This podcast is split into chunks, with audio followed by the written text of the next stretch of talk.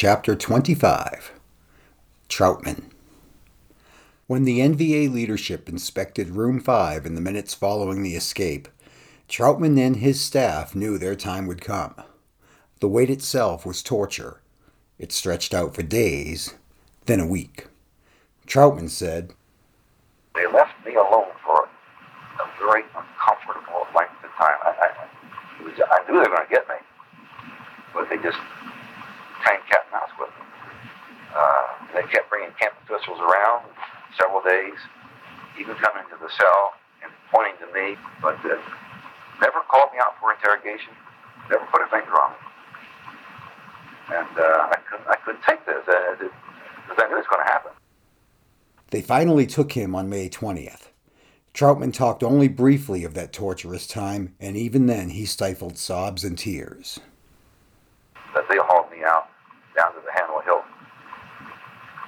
Ten separate occasions I went through the ropes over a two-week period.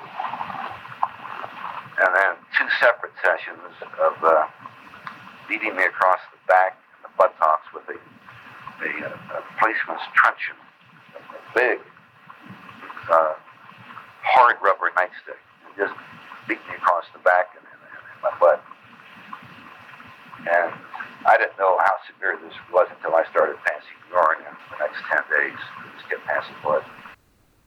The North Vietnamese kept Trautman awake for five days. And then either pound on the door or, or slap me across the face wake me up. Uh, it just would not let me sleep. They clamped his ankles in heavy jumbo irons for more than a week. Larger, thicker, and significantly heavier than the ankle irons they wore at the annex, the jumbo irons included a heavy iron bar that dragged from a chain linking the ankle cuffs.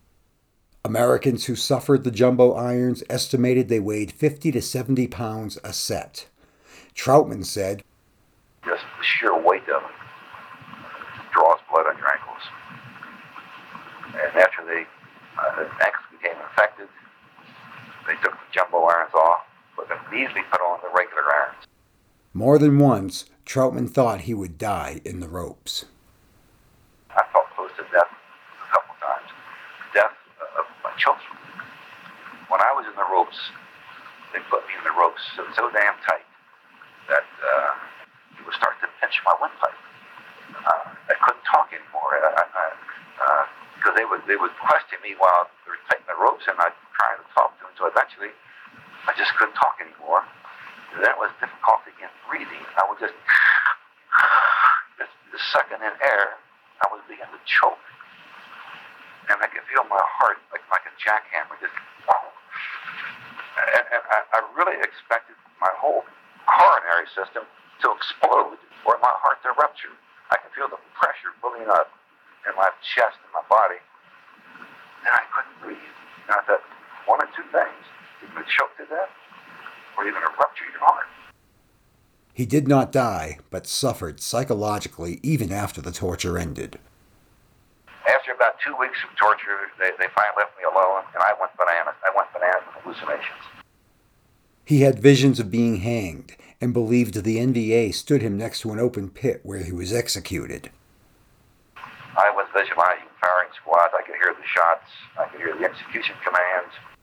He conversed with cellmates who were not there. I saw the green door in my cell just start to rotate like a pinwheel.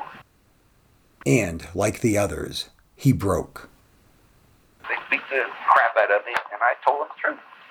I told them the whole details of the escape, why we did it. Trautman did not attempt to deceive his interrogators, as Baugh and perhaps others had. I made this criteria known well before the escape. I put the word out. It was too complicated to come up with a cover story because of all the cumbersome communications to come up with a cover story and spread it from room to room.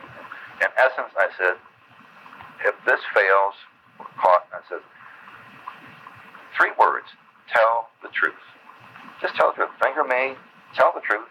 There's nothing dishonorable what we did. I uh, the American prisoners trying to escape. I said, did it with SRO approval, uh, finger me, and, and be truthful. Don't beat around the bush with cover stories. Back at the annex, the North Vietnamese did not forget the SRO staff. Mike McGrath said, quote, Connie was gone for several days. Then they started taking us out individually, working us over and interrogating us, wanting to know our structure. End quote. Every man was broken, often more than once. McGrath continued, quote, Once they leave you alone, start resisting again. He called it a common sense strategy. Quote, Don't cooperate with them, but keep the ball bouncing back and forth. Make them come at you again. End quote. Again and again, the NVA would break them. Quote, about a week later, they could say, Okay, McGrath, you're the intelligence officer of that room. End quote. Laurie Lengyel said the North Vietnamese also learned that the men of the annex could communicate with the adjacent zoo. The Vietnamese found out very quickly uh, after the escape that yes, there was communication between the two camps. Worse, the North Vietnamese were convinced that zoo leadership, specifically Red McDaniel and SRO Larry Guarino, knew of and approved the party plans. But they didn't. Uh, they wanted me to fight with Guarino, and I, I said, absolutely not. Because of the difficulty communicating with the zoo, Trautman never passed word of the party to the zoo until the morning it happened. That was my condition, my criteria. No one knows except me, so no one else gets hurt. I, didn't want to get, just get to the zoo because that even made more communication links subject for interception, misinterpretation, confusion. It was bad enough going through eight different cells. And I didn't want to get the zoo involved. And I thought if they don't know anything, they can't tell anything. Lengyel put it more succinctly the more you put the word across the net, someone's going to fuck it up. The policy backfired. Al Meyer said, They just couldn't believe those guys didn't know anything about it. Dramesi said, They thought it was such a, you know, a magnificently planned uh, operation that uh, everybody had to be involved one way or another. The North Vietnamese expanded their torture program to the senior prisoners on the zoo side of the wall. Trautman said, well, that turned out to be a tragic mistake because they jumped under the zoo people uh, and just beat them uh, severely. They, they, they did John or me, or even maybe worse. Because since they couldn't tell anything, they kept on beating them. And they fabricated their own stories, which never matched up with anybody else, and that just compounded the problem. Zoo prisoners were brutalized for information they didn't know and had no way to vindicate themselves. Meyer said, By the time they got to uh, those guys over the zoo, uh, they already knew everything. You know, these, these guys gave a wrong answer. They, they never knew. The zoo's ranking Americans suffered some of the most brutal torture in the party's aftermath. Lengyel said, the Vietnamese wouldn't believe that they didn't know. And that really hurt. Or Kenny Fleenor, uh, they almost made dog meat out of him. They hung him by his heels from the rafters, beat him with a whip, three, four hundred lashes a day for a week. Decades later, Trautman still harbored guilt for the suffering in the zoo, but isolated in his own hell in the Hanoi Hilton, he did not know what was happening at the time. I didn't know until many months later the extent of this that many, many people in the zoo, oh, this really tore into. And when I found this out, boy, this, this really hurts. This really hurts. If any of his fellow prisoners blamed him, none would say so. Mike McCuistion defended Trautman's decision to limit communications to the zoo. Quote, that was absolutely the right thing to do. As far as I'm concerned, he didn't do anything but the right things. End quote. Although the North Vietnamese eventually stopped torturing and beating him, Trautman spent the summer of 1969 in isolation and irons in a dismal Hanoi Hilton cell. I was in irons for the, for the remainder of my time, which was, uh, I think about the 8th of October. Uh, this is about five months in irons, day and night. Trautman's leg irons were removed five weeks after Ho Chi Minh's death and very shortly he was trucked back to the annex. To his shock, he was placed in room 10 with some of the same men involved in the escape. McGrath said, Connie had it bad. When they got him back a long time later, he was hallucinating and disoriented. End quote. When Trautman regained his senses, he learned he was still SRO of the annex. I couldn't believe after what happened that they would put me back with my own people and let me resume authority again. It was a sign that the times and treatment of American prisoners were changing, and perhaps proof that Mad Dog season was over. Chapter 26 Dramesi John Dramesi never returned to the annex. When he and Atterberry were separated, he was held in the room of the zoo's auditorium, near Meyer, where he was beaten and abused for several days. Then the NVA trucked him to the Hanoi Hilton, probably around the same time as Trautman, where the torture and quizzes continued for five weeks. When he spoke in May 1999, he did not describe the interrogations or torture he endured in substance and covered the ensuing months in moments. Anything that you ever heard of anybody being done done to them, that's what they did to me. Probably a hell of a lot more. The severe, continuous effort was for about 38 days. In addition to a single meal of bread and a cup of water each day, his punishments included the same jumbo irons that hobbled and bloodied Trautman after more than a week, aggravated for hours daily by the yanking and tension of the torturous ropes, the flesh around Dramesi's ankles became so infected that the NVA were forced to remove the heavy irons before the infections went septic and Dramesi died. When they finally took the uh, heavy irons off, I thought to myself, oh, this is really great. Because the doctor came in and he treated my ankles, and then he had the white bandages on my ankles. And then after the doctor left, they put the small irons on me, on, right over the bandages. so I had small ankle irons on after they bandaged me up and, and uh, prevented me from losing my feet. During his torture and punishment, Dramesi was held in a Hanoi Hilton cell he remembered from his first stay there, prior to his arrival at the zoo. It was a room infamous among the prisoners for its use as a torture chamber. He said, As a matter of fact, I probably was in the torture room longer than anybody. Uh, because there were, uh, it was another amusing thing. There were, there were some marks uh, on and the crossing out and tick marks and calendars and how many days that people had spent in the in the in the infamous uh, green room, the hook room, the torture room, room 18. They were all the, the names that the, this room had. And I was looking at those, and you know, I I think I surpassed it by three times the, the one who who had it had it the most.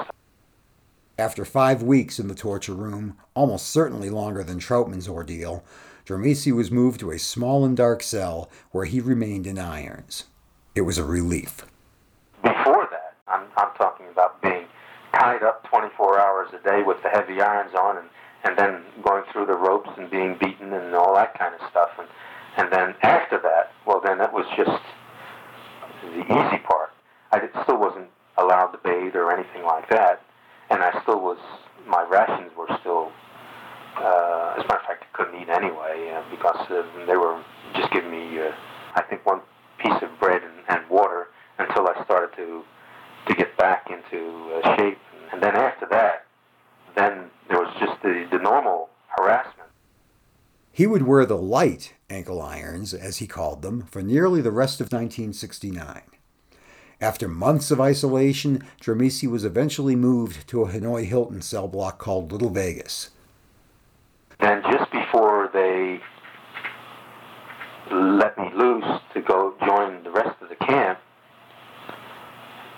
feeding me beans, beans and bread, and I had more beans and bread that I could possibly eat. But they they gave me a oh I had I used to get a, a bowl of beans that was was like this, and and a, and a whole loaf of bread I couldn't possibly eat. But believe it or not, I was getting pretty close to eating all of those beans and all of that bread before they let me uh, let me back with the rest of the group. In Little Vegas, he was held in a cell between Americans George Coker and George McKnight. They also had escaped from the NVA during their captivity, although their escape was one of spontaneous opportunity, unlike the year long meticulous party planning. With them, Dramesi felt among his own kind.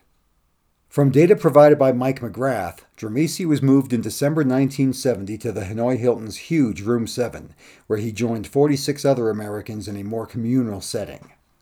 Lengyel said Dramesi continued to rankle cellmates, he left our room in, in every room he went to from there on. He, he drove everybody fucking crazy. According to Trautman, in 1972, less than a year before the Americans would be released in Operation Homecoming, Dramesi hatched another escape plan. His SRO was Larry Guarino, for whom Dramesi had little regard and who'd been tortured horribly in the party's aftermath. Guarino nixed Dramesi's idea. Trautman said, they almost came to blows. Yet he wanted to do this again, knowing full well what had happened and, and how much misery was inflicted. That really, in my estimation, confirmed to me that this guy's on an ego trip. Dramesi would remain at the Hanoi Hilton until Operation Homecoming in March 1973. Chapter 27 Atterberry no American knows for certain what happened to Ed Atterberry after he and Dramesi were returned to the zoo. Numerous contemporary POW histories report that on Sunday, May 11th, zoo prisoners saw two Americans, presumably Atterberry and Dramesi, blindfolded and handcuffed, brought into the zoo in a Jeep or truck. According to Dramesi, Atterberry shook his hand and said, Well, we tried. Then they were separated. Soon after, in the auditorium, Al Meyer thought he heard them both being abused in nearby rooms. From there, Atterberry's fate dissolved into vague clues and the suspicions of his cellmates. And like many of their memories and emotions that drove the party, even their suspicions about Atterberry's fate differ widely. According to Baugh, the prevailing theory among his cellmates was that Atterberry died while in the ropes. Baugh said, quote, No one knows for sure, but conjecture is they did that to Ed and he threw up or gagged or suffocated. Often they'd tie you around the neck so you could hardly breathe. Maybe they did it too good to him. That is not hard to conceive, considering how close to death Connie Trautman had felt during his time in the ropes during Mad Dog season. Trautman said, in my mind he was tortured to death. I felt close to death a couple times. Uh, death of my children. And I think this is what happened to Atterberry. Baugh noted that the interrogators would sometimes gag a man and leave him alone, contorted in the ropes for hours. It is easy to envision Atterberry suffocating slowly or choking to death on his own vomit while left unattended. Baugh believed Atterberry died at the zoo on his first day after recapture. He said, After that first day, they wouldn't let you in a room alone. They'd always post a guard in there with you. He believed that was to prevent another unintended death. Lengyel and Meyer were held in the zoo after the escape. They also believe Atterberry died there or was close to death in those first few days after the escape. Meyer recalled an ambulance at the zoo several days after the party doll's return. He said, There was an ambulance came into the compound and sat there for a long time, idling. And, you know, there just sounded it. It, it wasn't too well tuned. Very rough, and was sort of irritating listening to it. And uh, I guess that was the ambulance that picked up Atterberry. They picked up his body. Because later on we found out other people that they had seen them carrying a body out to that ambulance. And these were people in other cells watching through peepholes. Lengyel recalled the commotion was sooner. Quote, It seemed to me there was the second night. There was an indication they took someone away, which we ended up assuming was probably Atterberry. Mike Brazelton, SRO of Room 1, postulated that Atterberry may have committed suicide. It's a plausible scenario, given Atterberry's possible motives for escape, assuming he had the means. Brazelton thought he did. Brazelton wrote in an email, quote, It was thought that the NVA may have accidentally killed him when they were torturing him. I thought that was unlikely. The NVA were good at making us feel pain, but they never tortured us to near death. Of course, they were probably extra angry and embarrassed by John and Ed. When I learned that Ed was probably dead, I thought back to a time in my cell in the auditorium when the guards took my water pot away from me. I thought it was strange at the time, but I didn't have an idea of why they might have done that. I think it may have happened to other SROs that were in isolation at the time. It occurred to me that maybe, perhaps, Ed had broken his water jug and used the sharp edges to cut his wrists. It may have been Atterberry's final escape to protect the secrets he knew. According to one official Air Force record, Atterberry was last seen alive by fellow Americans on May 14th, three days after his recapture. For his escape attempt, Atterberry was posthumously awarded the Air Force Cross, second only to the Medal of Honor in military precedence. Dramesi also received the Air Force Cross for the escape attempt, and Trautman did too for his heroism during the torturous purge that followed. As of this writing, Dramesi is one of only four men to be awarded the medal more than once. The written citation accompanying Atterberry's Air Force Cross read the Air Force Cross is presented to Edwin Lee Atterberry, Lieutenant Colonel, United States Air Force, for extraordinary heroism in military operations against an opposing armed force as a prisoner of war in North Vietnam from 11 May 1969 to 14 May 1969. On 11 May 1969, Lieutenant Colonel Atterberry escaped from the North Vietnamese prison camp known as the Zoo and was recaptured 12 hours later. He was subjected to brutal torture for confessions pertaining to camp leadership, organization, and details of his escape plans. He was last seen by other prisoners of war on 14 May 1969, and the North Vietnamese later reported that Lieutenant Colonel Atterberry had died. Through his extraordinary heroism and willpower in the face of the enemy, Lieutenant Colonel Atterberry reflected the highest credit upon himself and the United States Air Force. As a reader can see, Atterberry also was posthumously promoted to lieutenant colonel, one rank higher than major. The rank had been denied multiple times prior to his shootdown. Unknown to Atterberry before his death, but later revealed to other prisoners prior to their 1973 release, Atterberry had been promoted to major during his imprisonment, like Dramesi and Baugh. He would not have outranked those two during their captivity, but any obligation he felt to escape to ensure promotion was moot. Newcomb believes Atterberry may have died protecting the secret of the coded letter writing program. He based that on his own post party torture sessions. Newcomb said, quote, In the torture session following the escape, after three or four days, they'd gone through organization, communication, stuff like that. Then the Vietnamese came in and said, Tomorrow we want to know how you communicate with the United States government. End quote. This reflected standard NVA interrogation strategies, making their American prisoners fear what was coming next and using intel gleaned from one American in quiz and torture one day against other Americans in subsequent quizzes. Newcomb said, Uh oh, this is going to be a sticky one. The interrogators may know about the code program, that Atterberry was part of it, and Atterberry told Newcomb about it. Or perhaps they knew some or none of those things. If his answers didn't match what they already knew, he would suffer. Newcomb wondered, how in the heck do I work around this? When the interrogators returned the next day, he feared his time in the ropes was going to be a bad one. Instead, he said in surprise, quote, they dropped the subject. They already had the answer, or I think at that point Ed had been tortured to death over that issue. I think he died keeping that a secret. I'm not sure how I would have done had I been in his shoes. I really don't. End quote. The Associated Press's Fred Hoffman wrote a story of the escape in late March 1973, soon after 591 prisoners came home based on an interview or news conference with Dramesi. Hoffman wrote, quote, other military sources said POWs have told American debriefers Atterberry was returned to the prison compound, obviously beaten, and then taken out again and never seen from then on. That would support those who believe Atterberry died in the zoo immediately following his recapture. But Hoffman's military sources could have been referring to the same men interviewed for this story. At some point in the party saga, Few people should be surprised to read that John Dramesi's belief about Atterberry's fate differed greatly from his room 6 cellmate's recollections. Dramesi believed that a few days after the escape, the North Vietnamese moved Atterberry to the Hanoi Hilton, just as they had moved Dramesi and, days later, Trautman. Dramesi acknowledged that he had no direct contact with Atterberry after the handshake in the zoo, but he believed Atterberry died about a week into Dramesi's 38 days of torture, on or about May 18th.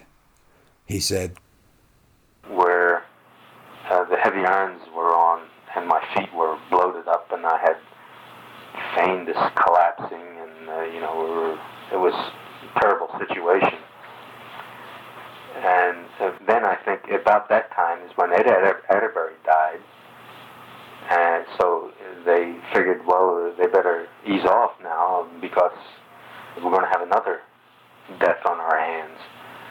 So I yeah, I, I'm not sure, but I'm just speculating that that's when they came and, and attended to my ankles because they were in such terrible shape. Dramesi's account was supported by the late Admiral James Stockdale, who co wrote the book In Love and War with his wife Sybil, recounting his eight plus years as a POW. In the book, Stockdale said he was moved on May 15th from his cell, room 5 at the Hanoi Hilton's Heartbreak Hotel, to make room for Atterberry. However, it's unclear how Stockdale knew Atterberry replaced him in that cell. He doesn't write specifically of seeing Atterberry. In fact, his story implies he didn't see any American when he was moved from that cell. He does report receiving a note with news of Atterberry's death some weeks later. It is hard to see how that information would have traveled from the zoo to the Hanoi Hilton if Atterberry were not there. Stockdale also wrote that Dramesi claimed to have heard Atterberry suffering torture in room 5. So, the origin of Stockdale's intel about Atterberry is unclear. Did the idea that Atterberry was at the Hanoi Hilton and died there originate with Dramesi, then get communicated via other prisoners to Stockdale? Or did another American see Atterberry and start the intel chain? Prior to the POW's release in early 1973, Dramesi sought closure from the NVA officer who tortured him in the weeks following the party. Dramesi said, I actually uh, approached the bug and asked him point blank, and his quote to me, which is in my book, is that uh, Ed Atterberry died of a serious disease. But it's in- interesting that I think he even gave me the date that it was at the height of the torture period. In Dramesi's code of honor, he said the bug told him that Atterberry died on May 18, 1969. Trautman dismissed the bug's claim. There's no doubt in my mind he was killed. No doubt. No doubt whatsoever uh, to the torture. He sure as hell didn't die from some infectious disease. Regardless of the day and place of his death by torture, Atterberry was not on a list of American POWs released by the North Vietnamese in 1970, even though his photo had appeared in the official North Vietnamese newspaper Nhan Dan two days after his shootdown in August 1967. In March 1970, AP reporter Dan DeLuce wrote that he saw Atterberry's name among items belonging to American airmen on display in a Hanoi war exhibit where DeLuce was taken on a government guided media tour. By then, the U.S. government knew Atterberry had been captured, but his family had received no letters from him, according to multiple newspaper stories from Texas in September and October of 1970. Atterberry's wife Thalia garnered media coverage from several Central Texas newspapers for organizing a letter writing campaign to her husband in the hopes it would spur the North Vietnamese into acknowledging his captivity and allow the Atterberrys to send and receive letters. The tactic had worked for the wife of another POW, Navy Lieutenant Dan Glenn. Of course, it was too late for Ed Atterberry but in an updated POW list released just before Christmas 1970, the North Vietnamese listed Atterberry as died May 18, 1969, just as the bug would tell Dramesi more than three years later. In January 1973, just weeks before Operation Homecoming, when the North Vietnamese were required to provide a full accounting of all Americans held prisoner, Atterberry's name again was on a list of Americans, 55 in all, who died in captivity. Today, a building at Randolph Air Force Base, Texas, bears his name. It's a fitting tribute as the building is home to the 560th Flying Training Squadron, a unit that has maintained close ties with the POW community since 1973. Following Operation Homecoming, about 50 Air Force pilots among the returned prisoners were rated healthy enough to return to the cockpit. They were requalified by the training squadron, and the squadron's Atterberry Hall is a museum of POW memorabilia. The remains of Lieutenant Colonel Edwin Lee Atterberry were returned to the United States on March 13, 1974. He was laid to rest by his family on April 27, 1974, at Restland Memorial Park in Dallas. His name on the wall in Washington, D.C. is found at panel 24E, line 102. You've been listening to The Party Dolls, the 10 episode podcast of the book by me, George Hayward. Next week, in the final episode of the Party Dolls podcast, we cover what happened to American POWs between Mad Dog season and the release in 1973, and the men who lived the party reflect on the consequences, including Ed Atterberry's death. Thank you. Have a good night.